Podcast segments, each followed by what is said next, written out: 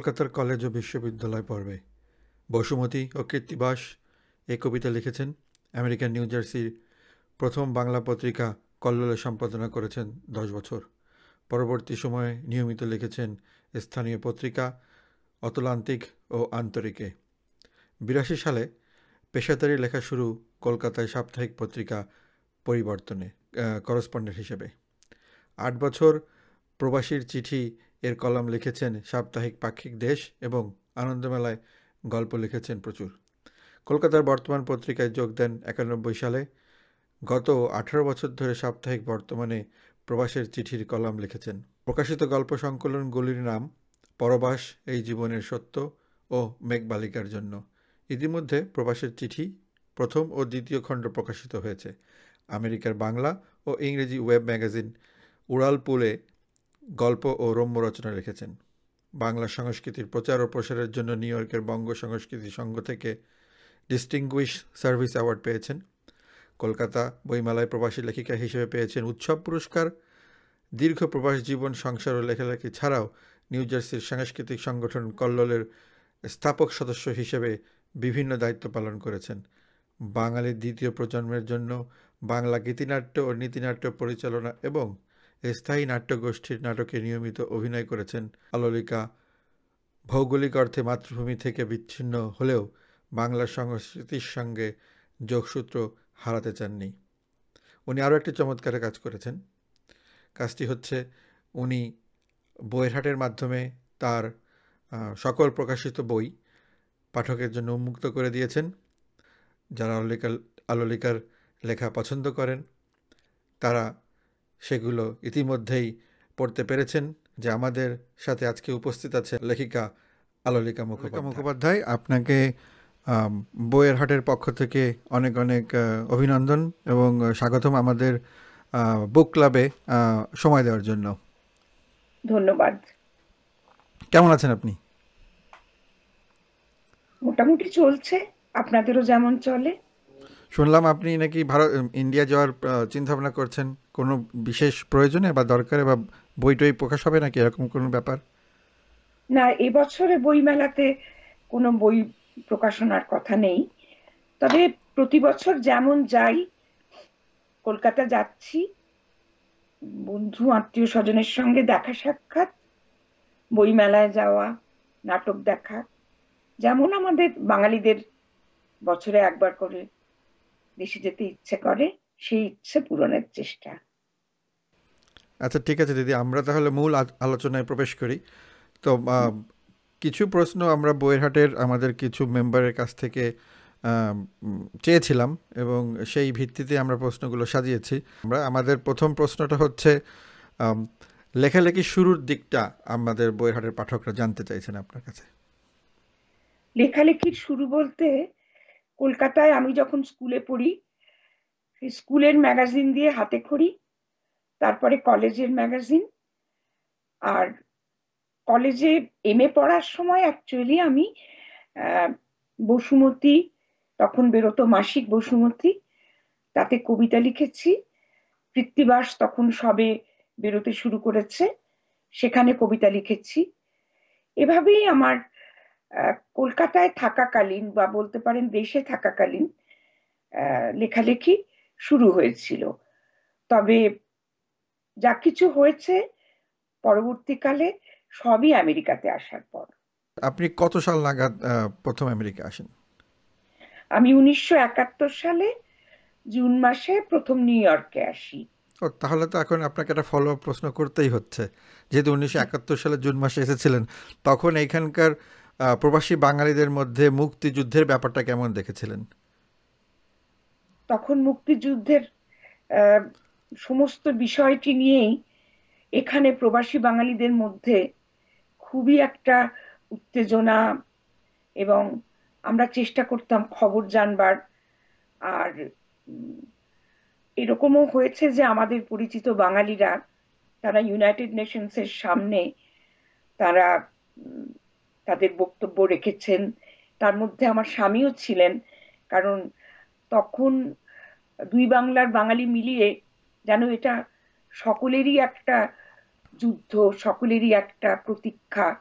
এবং যখন আমরা সুখবর পেলাম, তখন আমাদের সেই কুইন্সে থাকতাম আমরা, আমাদের সেই, সে যে কি আনন্দ যে আমাদের ভাষাকে অবলম্বন করে আমাদের একটি দেশ স্বাধীনতা পেয়েছে। যে দেশ আমাদেরও পূর্বপুরুষদের দেশ আমার পিতৃভূমি ছিল পাবনা। এতদিন পর্যন্ত এর ভেতরে কখনো বাংলাদেশে পাবনা গিয়েছিলেন? না যাওয়ার যে হয়নি তার কারণ আমার ঠাকুরদাদা পার্টিশনের বহু আগেই কলকাতায় চলে এসে সেইখানেই ওরা প্রতিষ্ঠিত হন। আমার বাবা কাকা এরা যদিও ছোটবেলায় রাজশাহীতে ছিলেন কিন্তু পরবর্তী জীবনে সবাই কলকাতায়। যার জন্য আমাদের আর কখনো পাবনায় যাওয়া হয়নি। আচ্ছা আচ্ছা আচ্ছা।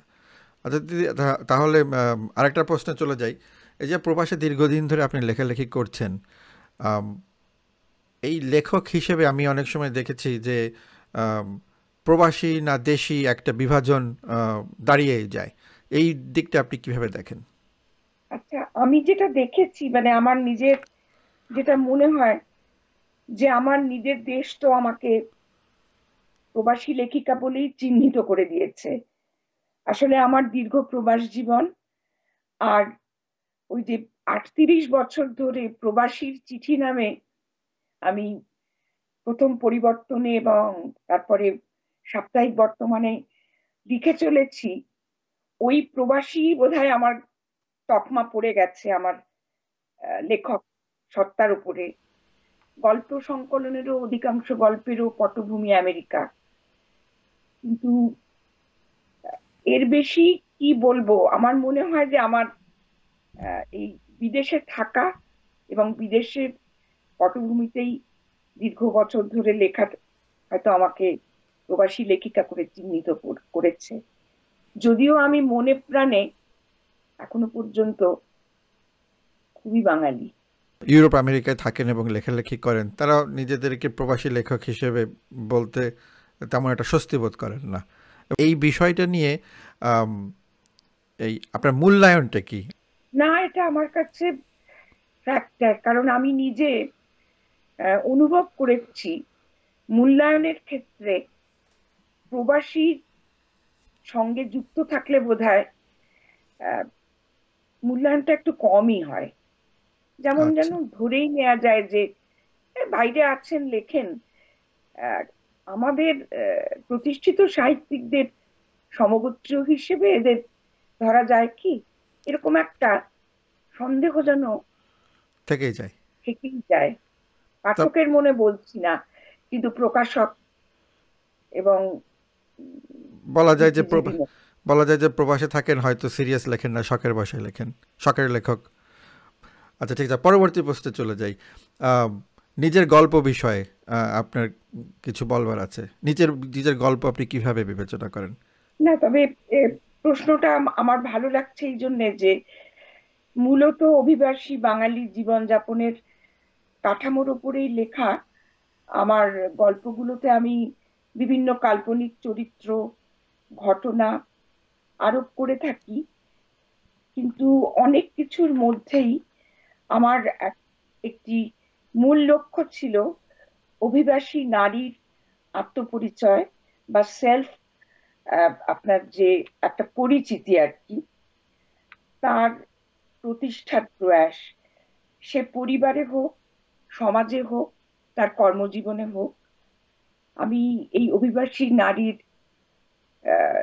জীবন সংগ্রামী বলুন, নতুন দেশে নিজেকে মানিয়ে নেয়ার প্রচেষ্টা এবং তার সফলতা অসাফল্য এই সবগুলো তুলে ধরার চেষ্টা করেছি। আপনার কি কোনো আদর্শ লেখক আছে বা লেখিকা বা সাহিত্যিক? দেখুন আদর্শ লেখক বলতে তো মানে রবীন্দ্রনাথকে বাদ দিয়ে তো আমরা এক মানে পাও অগ্রসর হতে পারি না।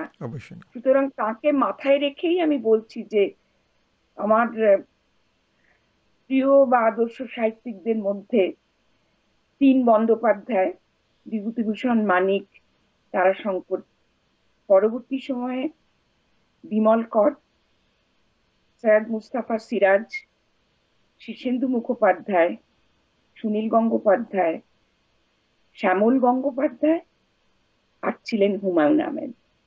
আচ্ছা হুমায়ুন আহমেদ। আচ্ছা হুমায়ুন আহমেদের লেখা আপনার ভালো লেগেছিল? বা এখনও লাগে? এখনও ভালো লাগে। হুমায়ুন আহমেদের প্রথম লেখা আমি পড়ি সম্ভবত শারদীয় দেশ বা আনন্দবাজারে এইখানে বিদেশে থেকে দেশে দেশ পত্রিকা। উনি শুধুমাত্র দেশ পত্রিকায় লিখেছেন হ্যাঁ। সংখ্যা দেশে প্রথম। তারপরে আস্তে আস্তে ওর যত উপন্যাস সংকলন আমি হুমায়ুন আহমেদের বই যতটা পেরেছি এবং শেষ বোধহয় মধ্যাহ্ন পার্ট আমার খুবই প্রিয় লেখক ছিলেন।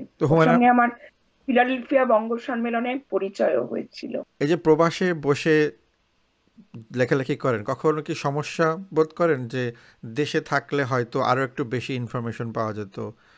আমার যেটা মানে যে বিষয়গুলো নিয়ে আমি ভাবি যে এই দূর দেশে থাকার জন্যে আমি আমাদের দেশের বাংলা সাহিত্যের যে মূল পরিবেশ সাহিত্যিকদের সংস্পর্শ বিভিন্ন পত্র পত্রিকার মানুষজনদের সঙ্গে দেখাশোনা, গল্প, আড্ডা, কত কিছুই হয়ে যায় সাহিত্য সভা।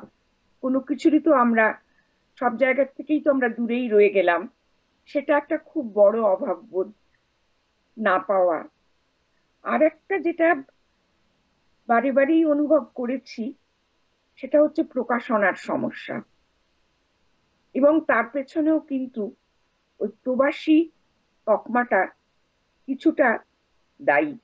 তার কারণ হচ্ছে, আপনিও জানেন কিনা জানি না, আমাদের দেশে প্রকাশনার ব্যবসাতে ক্রমশ যেটা হয়ে যাচ্ছে যে তারা ধরেই নেন প্রবাসী লেখকরা তো বটেই এবং দেশে তো এটা ঘটেই থাকে যে প্রকাশনার খরচটা তারা আশা করেন যে যিনি লেখক তিনি বহন করবেন। কিন্তু এরকম তো ছিল না। তাহলে আমাদের প্রখ্যাত সাহিত্যিকরা যারা দারিদ্রের সঙ্গে যুদ্ধ করেছিলেন তাদের তো নিজের পয়সায় বই ছাপতে হলে তো কোনোদিনই বই বেরোতো না। হ্যাঁ আমরা দেখেছি তো জীবনানন্দ দাসের বই ছাপেছেন বুদ্ধদেব বসু। এরকম অনেক অনেক বেশি বেশি উদাহরণ আছে। এখন আমার নিজের জীবনে অবশ্য এরকম নৈরাশ্যজনক অভিজ্ঞতা এখনও পর্যন্ত হয়নি। আমার প্রতিটি বই বিভিন্ন প্রকাশনা সংস্থার সৌজন্যে প্রকাশিত হয়েছে। কিন্তু আমি দেখেছি যে এখানে থেকে আরও যারা লেখেন, তাদের ক্ষেত্রে আমার মনে হয় যে এই একটা সমস্যা রয়েছে যে তারা পৌঁছতে পারেন না প্রকাশকদের কাছে সব সময় আমি আপনাকে যে বললাম, সেটা একটা সর্বজনীন অনুযোগ বা অভিযোগ বলতে পারেন। আমার নিজের ক্ষেত্রে সরাসরি অভিজ্ঞতাটা হয়নি। এবং তাতে করে আমি জানি আমাকে সাহায্য করেছে। হয়তো আমার এই পত্রিকাগুলোতে যেহেতু দেশে লেখা বেরিয়েছে বছরের পর বছর, আমি একটু মানে সহজে পৌঁছতে পেরেছি। কিন্তু আমি আপনাকে বলছি, এখানকার অন্যান্য লেখক, লেখিকাদের কথা, যারা দুঃখ প্রকাশ করেন যে দেশে না থাকার এইটা তাদের লেখক জীবনের একটা বড় সমস্যা। প্রবাসে যারা লেখেন, তাদেরকে হয়তো সিরিয়াস ভাবে নেন না বাংলাদেশি বা ভারতবর্ষের প্রকাশকরা। এই জন্য হয়তো ওই প্রসঙ্গটা চলেই আসে যে নিজের বই নিজের টাকায় ছাপতে হবে। অথবা হয়তো তেমন পরিচিতি তারা দেশের পাঠকের কাছে সেরকমভাবে পরিচিত হতে পারে না। এই জন্য প্রকাশকরা হয়তো রিস্ক নিতে চান না যে বইটা বের করব বইটা আদতে তারপরে, বইটা বিক্রি হবে কিনা?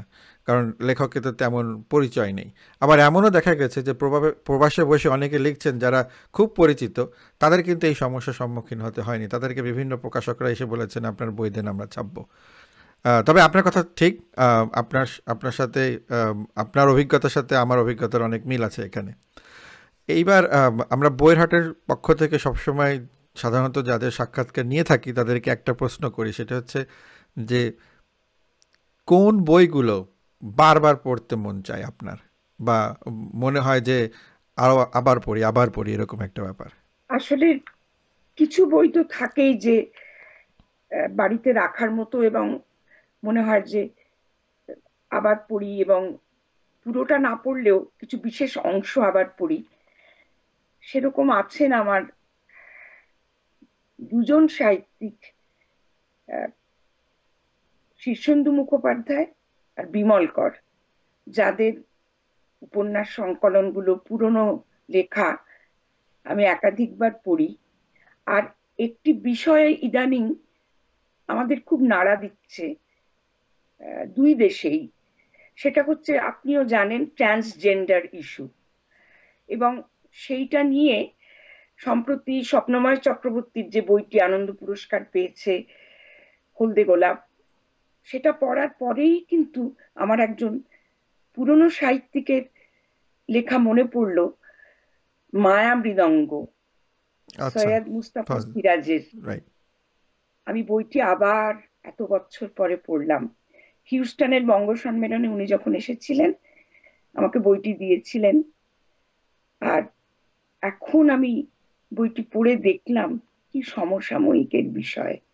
অবশ্যই। এরকম কিছু বই বারবার পড়তে ইচ্ছে করে। তাহলে আপনার সাথে সৈয়দ মুস্তাফা সিরাজের পরিচয় ছিল? মানে দেখা হয়েছিল? হ্যাঁ হিউস্টন বঙ্গ সম্মেলনে আচ্ছা, আচ্ছা। পরিচয় হয়েছিল। আলাপ হয়েছিল? আমি সেই আলাপের পরে আমি ওর যখন আমি কাভার করেছিলাম সাপ্তাহিক বর্তমানে পুরো বঙ্গ সম্মেলন তো তখন ওর সেমিনারের বক্তৃতার সারাংশ তুলে দিয়েছিলাম।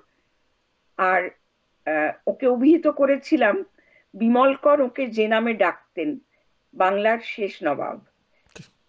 পরে আমি যখন দেশে যাই, তখন উনি আমাকে একবার টেলিফোনে বলেছিলেন যে, আপনার লেখাটি আমি পড়েছি হিউস্টন বঙ্গ সম্মেলনের ওপরে। আমার সবচেয়ে অবাক লেগেছে যে, বিমলদা যে আমাকে বাংলার শেষ নবাব বলে ডাকতেন, আপনি সেটাও জানেন? এটা তো খুব আনন্দ হয়েছিল। আমি শুনেছি বা জেনেছিও যে আপনি প্রবাসে বিভিন্ন ধরনের সাংস্কৃতিক সংগঠনের সঙ্গে জড়িত। তাদের নানান কর্মকাণ্ডে আপনি যান, সাপোর্ট করেন এবং অংশগ্রহণও করেন। এরকম দু একটি সংগঠন যা বর্তমানে এখনও আপনি অংশগ্রহণ করেন বা মন থেকে চান তাদের কথা বলতে, এরকম দু একটা নাম বলবেন? আসলে প্রথম যে সংগঠন, সে তো আমাদেরই, নিজেদেরই যে club, Kallol of New Jersey উনিশশো পঁচাত্তর সালে আমরা নাটক দিয়ে সেই ক্লাব শুরু করেছিলাম।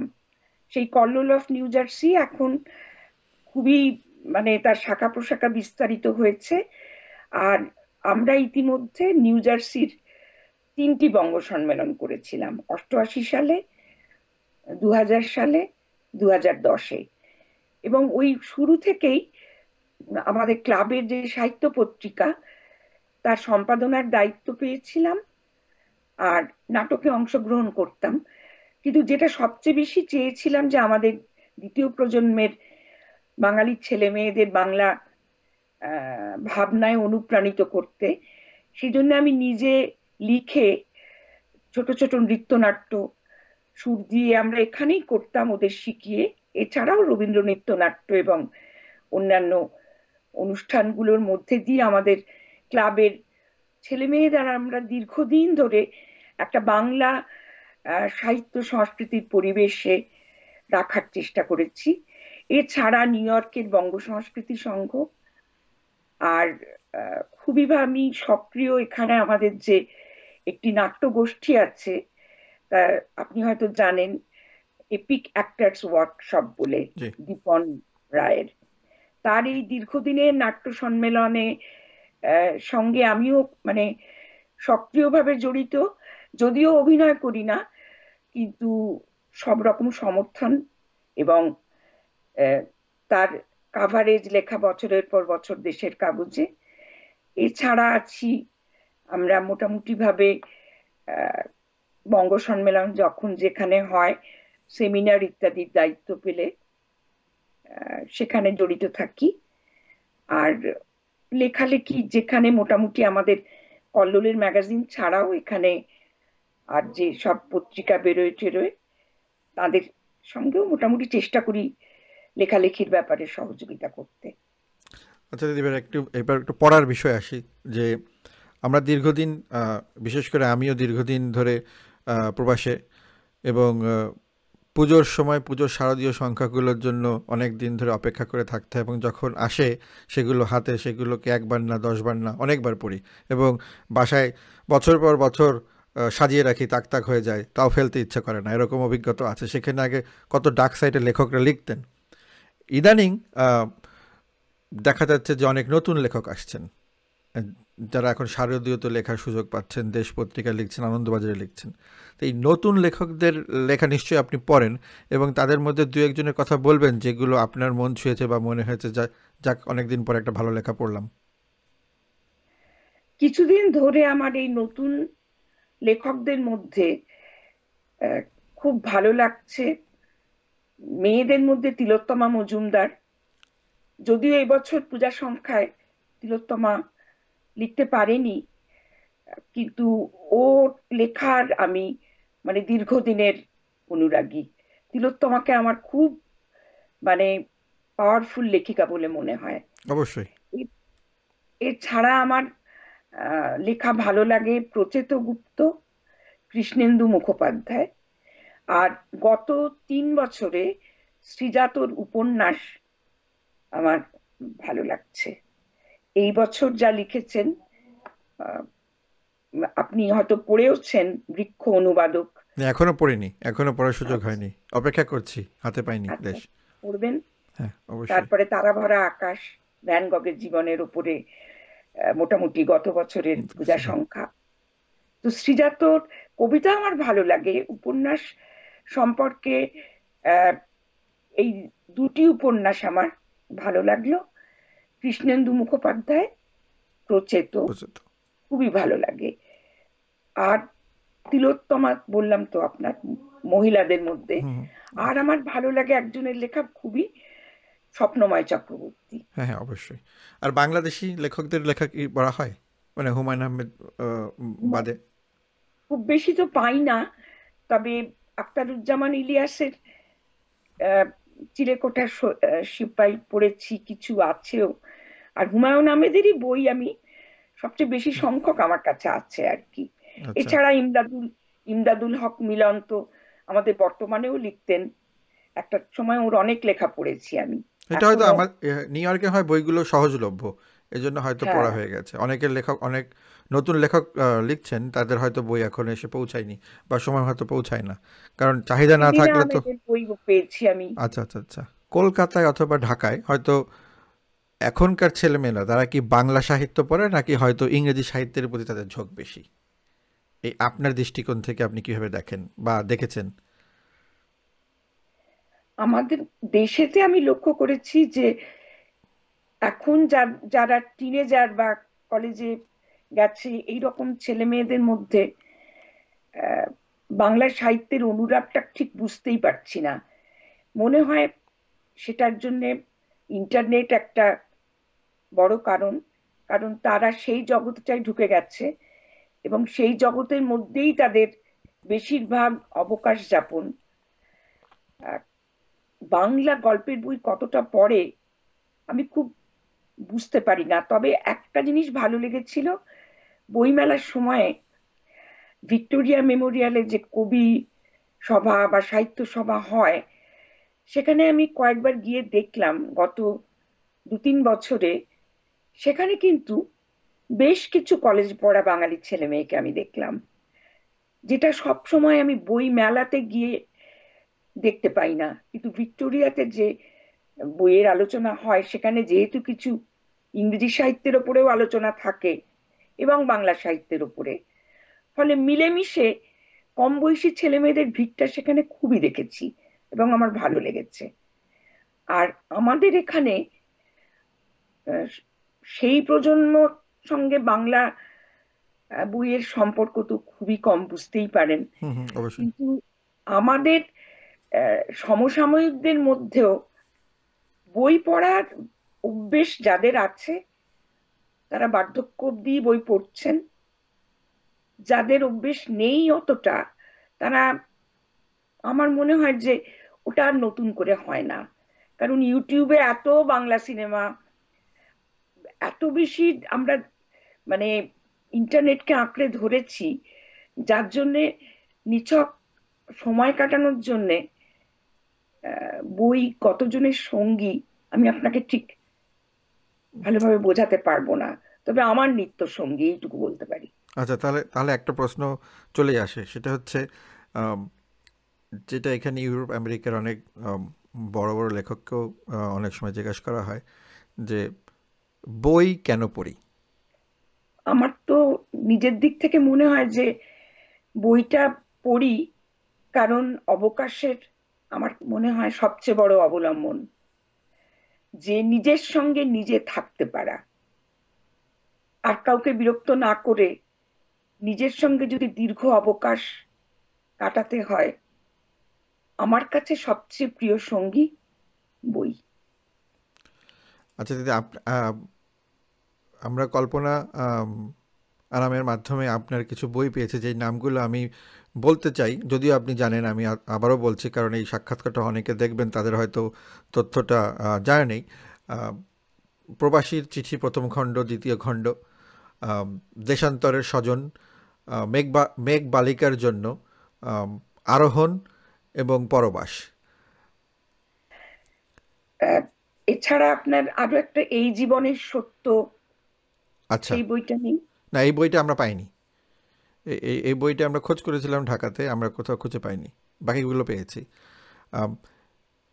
আর আপনি যে বইটার কথা বললেন এগুলোর মধ্যে আপনার প্রিয় বই কোনটা? যদিও জানি প্রশ্নটা খুব কঠিন তারপর যতদূর পারেন উত্তর দেওয়ার একটু চেষ্টা করেন। অনেকে জানতে চেয়েছেন যে এত উনি চার পাঁচটা বই আমরা পড়েছি বা পাঁচটার অধিক পাঁচেরও অধিক তার মধ্যে ওনার লেখিকার প্রিয় বই কোনটি? আসলে নিজের সন্তানের মধ্যে কোনটি সবচেয়ে প্রিয়? এই প্রশ্নের উত্তর দেওয়া খুব কঠিন। তবে একটা বলতে পারেন যে, প্রিয় চরিত্র বা যাদের কথা ভেবে ভালোবেসে কিছু চরিত্র তৈরি করেছিলাম, সেরকম গল্প আমার আছে পরবাসে আর আরোহণে।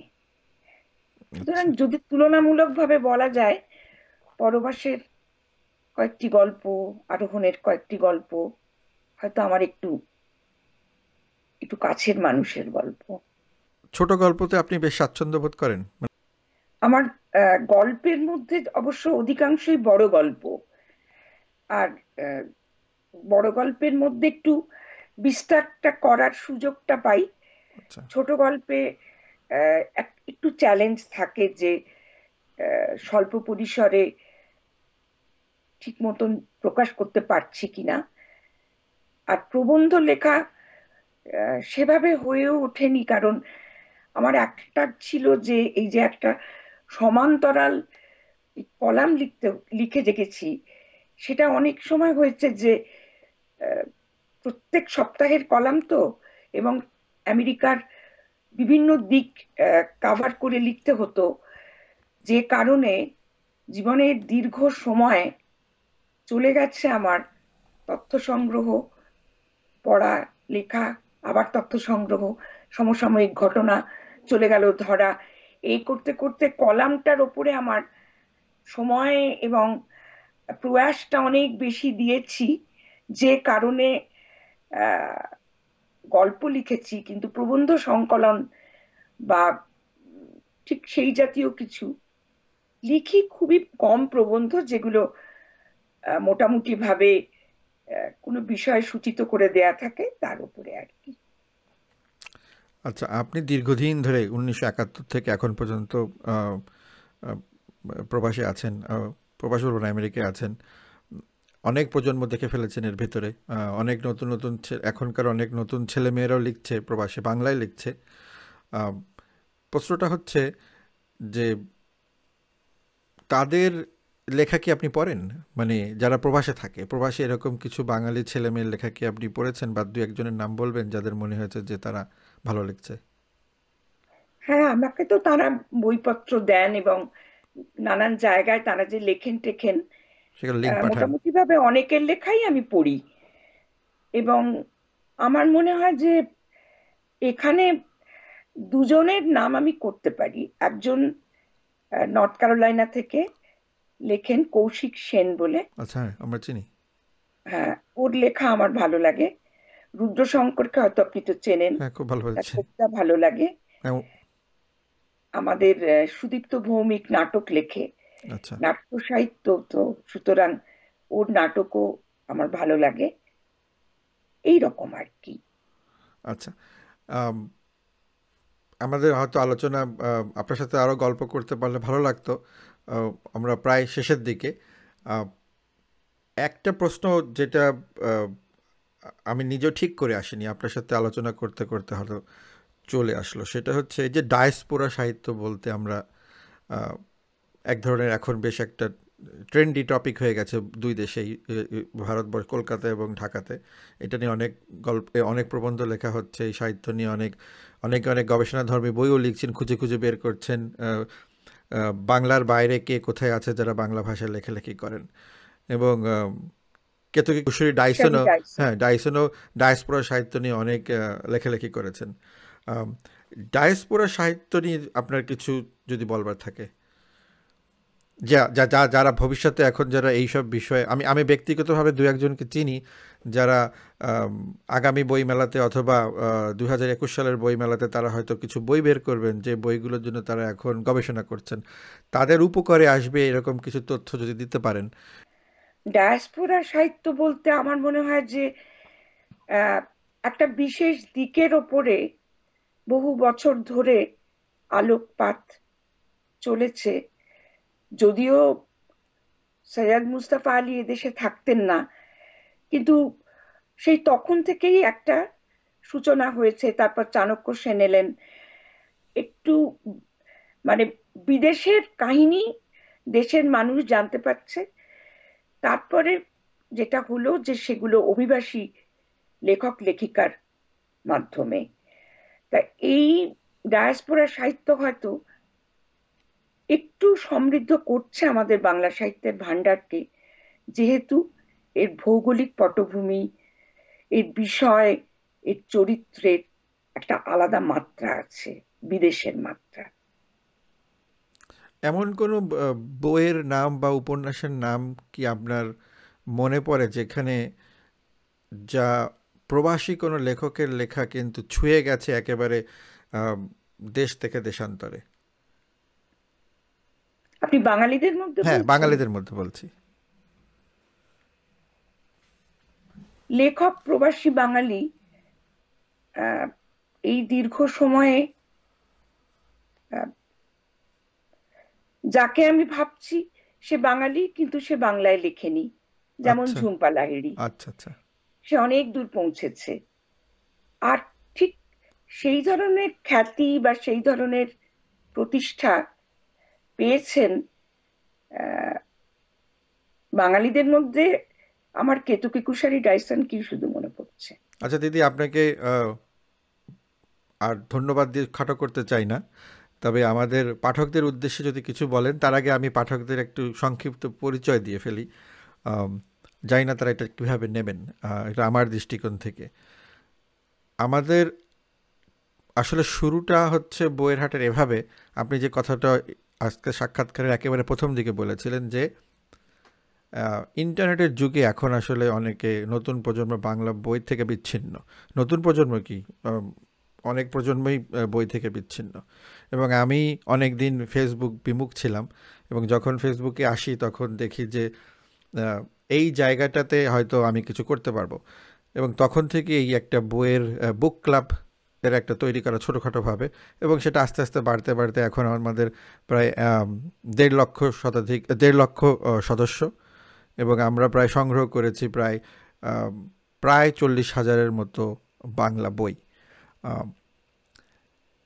এই আমাদের পাঠক শ্রেণীটা যেরকম টিনেজারও আছে, কিশোর, কিশোরী থেকে শুরু করে আবার নব্বই, পঁচানব্বই বয়স্ক প্রবীণরাও রয়েছেন এবং তারা বই পড়েন।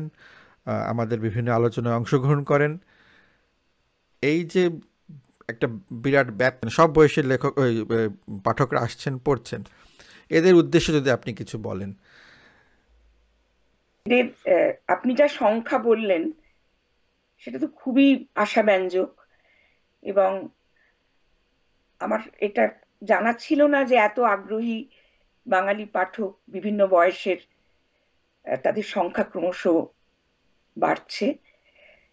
আমি বলি, আরও আরও তারা যে পড়ুক, কি তারা কিসের ওপরে তারা আরও আগ্রহী? তারা যদি লেখক লেখিকাদের জানাতে চেষ্টা করে, হয়তো সেই দিকটাতেও আলোকপাত করার চেষ্টা হতে পারে। তবে বাংলা বই পড়ার মতন অনুভূতি এবং উপভোগ করার যে একটা আনন্দ, সেই আনন্দ যেন তারা বজায় রাখে। সেই পাঠকদের মধ্যে একটা ব্যাপক চাহিদা রয়েছে যে তাদের লেখা তারা পড়ছেন, তাদের সম্বন্ধে জানার।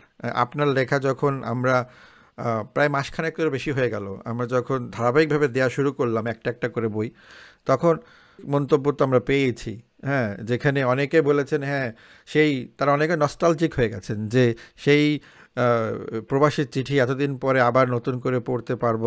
হ্যাঁ সেই লেখিকার সাথে আমরা একটু কথা বলতে চাই, তার কথা একটু শুনতে চাই, উনি কোথায় আছেন, কেমন আছেন, ইত্যাদি ইত্যাদি।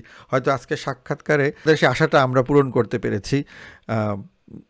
এবং এই যে আপনাকে আগেও একদিন আমি ফোনে বলেছিলাম যে, আপনার বইটা পড়েছি, ভালো লেগেছে। কিন্তু তার সাথে সাথে আপনার বিষয়টা আমি দেখেছি। আপনাকে অনেকেই চেনেন, অনেকে অনেকে চেনেন এবং এবং আমাকে ব্যক্তিগতভাবে বলেছেন যে আপনার সাথে যদি কথা হয়, দেখা হয়, তাহলে যেন তাদের শুভেচ্ছা বার্তা পৌঁছে দিই। এটাই হচ্ছে আমার আজকে সুযোগ হলো তাদের শুভেচ্ছা বার্তা আপনাকে পৌঁছে দেওয়ার। আমার খুবই আনন্দ হলো শুনে যে পৃথিবীর বিভিন্ন দেশে এখনও তাহলে এমন কিছু পাঠক এক একজন আছেন যাদের আমি হয়তো কখনো তাদের সঙ্গে আমার দেখা সাক্ষাৎ হবে না।